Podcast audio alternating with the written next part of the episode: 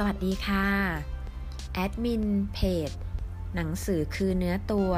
Books Are My Soul นะคะ วันนี้เป็น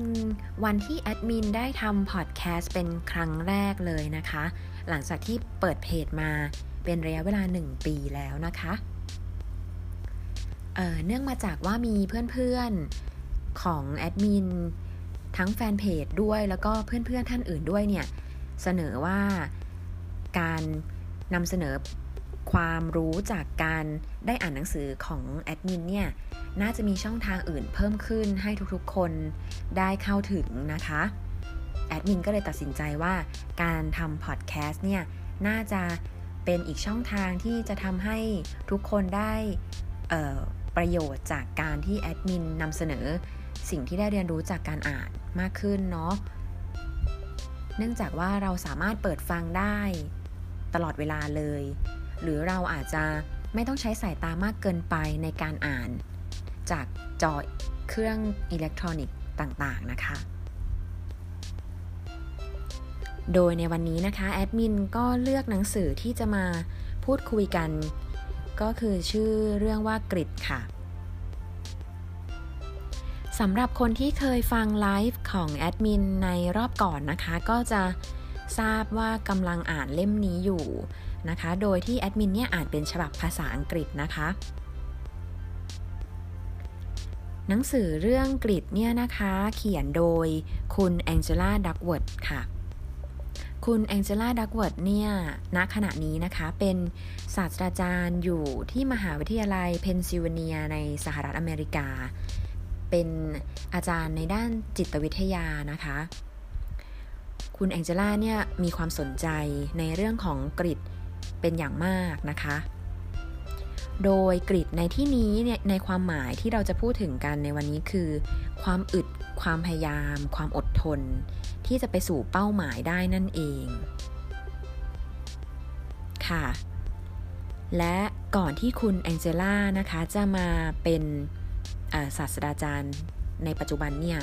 คุณแองเจล่าเคยเป็นคุณครู ที่สอนวิชาวิทยาศาสตร์ และคณิตศาสตร์มาก่อนค่ะ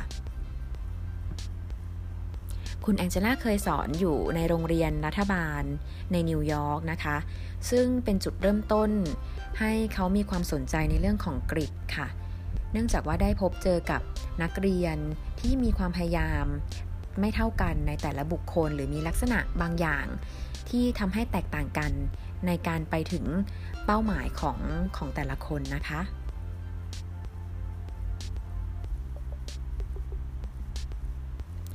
โดยหนังสือเล่มนี้นะคะจะแบ่งเป็น 3 ส่วนด้วยกัน ส่วนที่1เนี่ยจะเป็นบทที่ 1 ถึงบทที่ 5 นะคะ ส่วนที่2เนี่ยจะเป็นบทที่ 6 ถึงบทที่ 9 และส่วนที่ 3 จะเป็น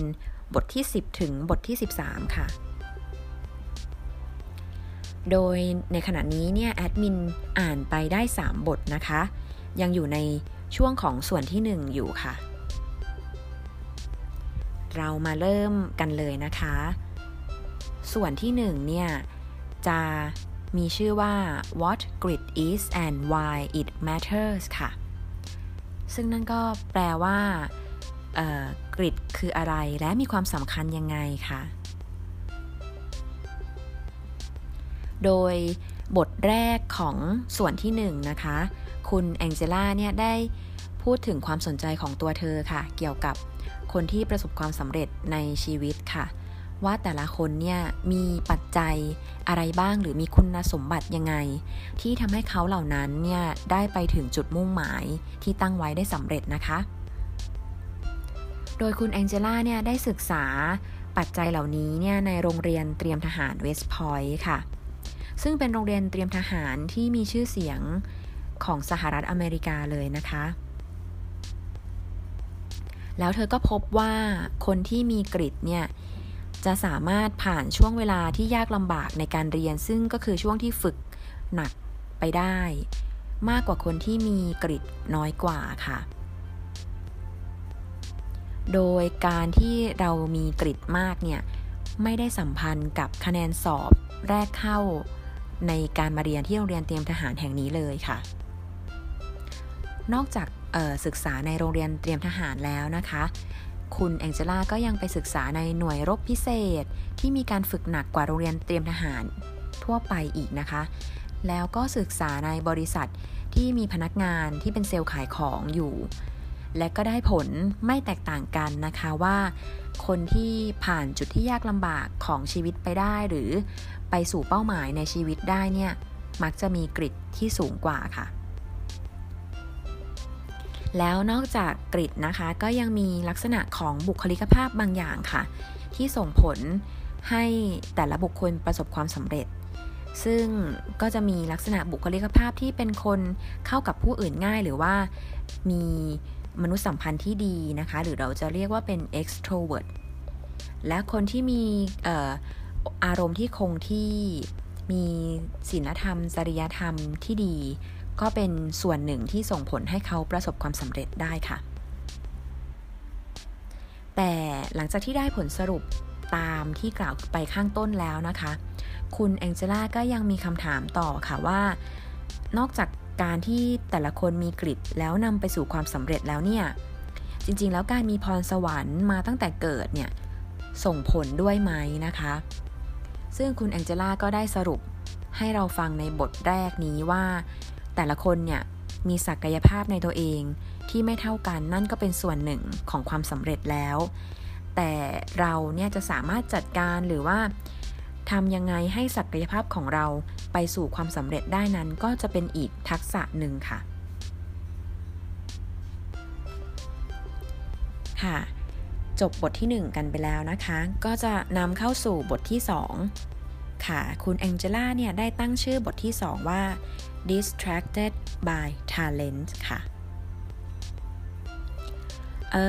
เรื่อง distracted by talent เนี่ยนะคะ คุณแองเจล่าได้เล่าว่า ตอนที่เป็นคุณครูสอนคณิตศาสตร์เนี่ย เธอได้พบกับลูกศิษย์คนหนึ่งค่ะ ที่เป็นคนที่มีความพยายามอย่างสูงมากเลย เหตุการณ์เริ่มต้นเนี่ยก็คือ ลูกศิษย์คนนี้ได้เข้ามาอยู่ในห้องเรียนของเธอ ซึ่งเป็นห้องเรียนธรรมดานะคะ ไม่ใช่เป็นห้องเรียนที่สอนเข้มเป็นพิเศษ แต่คุณเองเจล่าเนี่ยเห็นว่าลูกศิษย์คนนี้มีความสามารถเกินกว่าที่จะอยู่ในห้องเรียนแห่งนี้ก็คือเขาเก่งเกินไปที่จะเรียนในหลักสูตรธรรมดา คุณแองเจล่าก็เลยได้พาลูกศิษย์คนนี้เข้าไปพบกับผู้อำนวยการของโรงเรียนนะคะ แล้วได้ย้ายห้องเรียนไป ไปอยู่ห้องที่เหมาะกับเขามากกว่า แต่ก็เกิดอุปสรรคขึ้นนะคะ เนื่องจากว่าห้องเรียนนั้นเนี่ยมีการเรียนการสอนที่หนักหน่วงเข้มข้นมาก จนทำให้นักเรียนคนนี้จากที่เคยได้คะแนนเยอะในห้องเรียนเดิมเนี่ยกลายเป็นได้คะแนนน้อยลง แต่สิ่งที่คุณแองเจล่าเห็นนะคะ นั่นก็คือ นักเรียนคนนี้มีความพยายามสูงมาก ในการฝ่าฟันอุปสรรคครั้งนี้ไป เขาก็ได้พยายามใช้ความอดทน บากบั่นเข้าสู้นะคะ จนสุดท้ายแล้วเนี่ยก็สามารถสอบผ่าน แล้วก็เข้าเรียนในมหาวิทยาลัยที่มีชื่อเสียงได้ แล้วประสบความสำเร็จในเรื่องการเรียนและการทำงานนะคะ นอกจากนักเรียนคนนี้ที่คุณแองเจล่าเห็นแล้วเนี่ยก็ยังมีชาดาวิน ผู้ที่เป็นเจ้าของทฤษฎีวิวัฒนาการนะคะ ผู้ที่มีความพยายามในการสังเกตลักษณะของสัตว์ จนพบว่ามีความแตกต่างกัน และนอกจากนี้นะคะก็ยังมีนักเขียนผู้มีชื่อเสียง ที่เคยได้รับการวินิจฉัยในวัยเด็กว่ามีปัญหาเรื่องการอ่านเขียนการเรียนรู้ แต่เขาก็ไม่ย่อท้อนะคะ เขาได้ใช้ความอดทน จนเพิ่มความสามารถในด้านการอ่านการเขียนได้อย่างมาก และกลายเป็นนักเขียนที่ได้รับรางวัลในที่สุดค่ะ สิ่งเหล่านี้นะคะ ก็เริ่มต้นจากความพยายาม ค่ะ แต่ยังมีอีกปัจจัยหนึ่งค่ะที่คุณแองเจล่าคิดว่าจะเป็นอคติที่แต่ละคนเนี่ย มีคุณแองเจล่าใช้คำว่า naturalness bias ค่ะ naturalness bias เนี่ย คือการที่เราทุกคนเนี่ย มีความคิดว่าถ้าเราจะประสบความสำเร็จได้นั้นเนี่ย เป็นเพราะเราต้องมีพรสวรรค์ติดตัวมาตั้งแต่เกิดนะคะ ซึ่งการที่เรามีทัศนคติแบบนี้หรือความคิดแบบนี้เนี่ยอาจจะเป็นการจำกัดความสามารถของเราที่มีอยู่ ไม่ไปถึงจุดที่สามารถไปได้สูงสุดนะคะ ต่อมาในบทที่ 3 นะคะ คุณแองเจล่าก็ได้ตั้งชื่อบทนี้ว่า effort counts twice ค่ะ อย่างที่กล่าวไปข้างต้นนะคะที่คุณแองเจล่าคิดว่า การประสบความสำเร็จเนี่ย ไม่ได้มีแค่พรสวรรค์อย่างเดียว แต่ยังต้องมีกริดด้วย ข้อสรุปนี้คุณแองเจล่าได้มาจากการที่ไปสัมภาษณ์ คนที่มีอาชีพต่างๆกัน และอยู่ในวงการต่างๆกันนะคะ ได้แก่วงการกีฬา วงการนักเขียนหรือวงการศิลปิน ซึ่งทุกคนเนี่ยก็มีความพยายามอย่างมากทำให้คุณแองเจล่าคิดว่าการที่มีความพยายามเนี่ยเป็นปัจจัยหนึ่ง และต้องประกอบกับการมีพรสวรรค์ด้วยค่ะ เมื่อเรามีพรสวรรค์ และใช้ความพยายามเพิ่มขึ้น จะทำให้เรามีทักษะมากขึ้นค่ะ อย่างเช่น นักกีฬาว่ายน้ำ ที่มีพรสวรรค์หรือคุณสมบัติบางอย่างติดตัวมาแต่กำเนิด อย่างเช่น ความแข็งแรงของร่างกาย หรือว่าความฟิตในการที่จะออกกำลังได้ยาวนาน แต่ก็ขาดไม่ได้ในความพยายามที่เขาจะฝึกซ้อมสองอย่างนี้จึงรวมกันแล้วกลายเป็นทักษะค่ะ เมื่อความพยายามและพรสวรรค์รวมกันเป็นทักษะแล้วเนี่ย ก็ยังไม่ใช่จุดที่นำไปสู่ความสำเร็จนะคะ คุณแองเจล่าบอกว่า เมื่อเรามีทักษะแล้วเนี่ย เราก็ยังต้องมีความพยายามต่อค่ะ และเมื่อความพยายามบวกกับทักษะที่สม่ำเสมอนั้น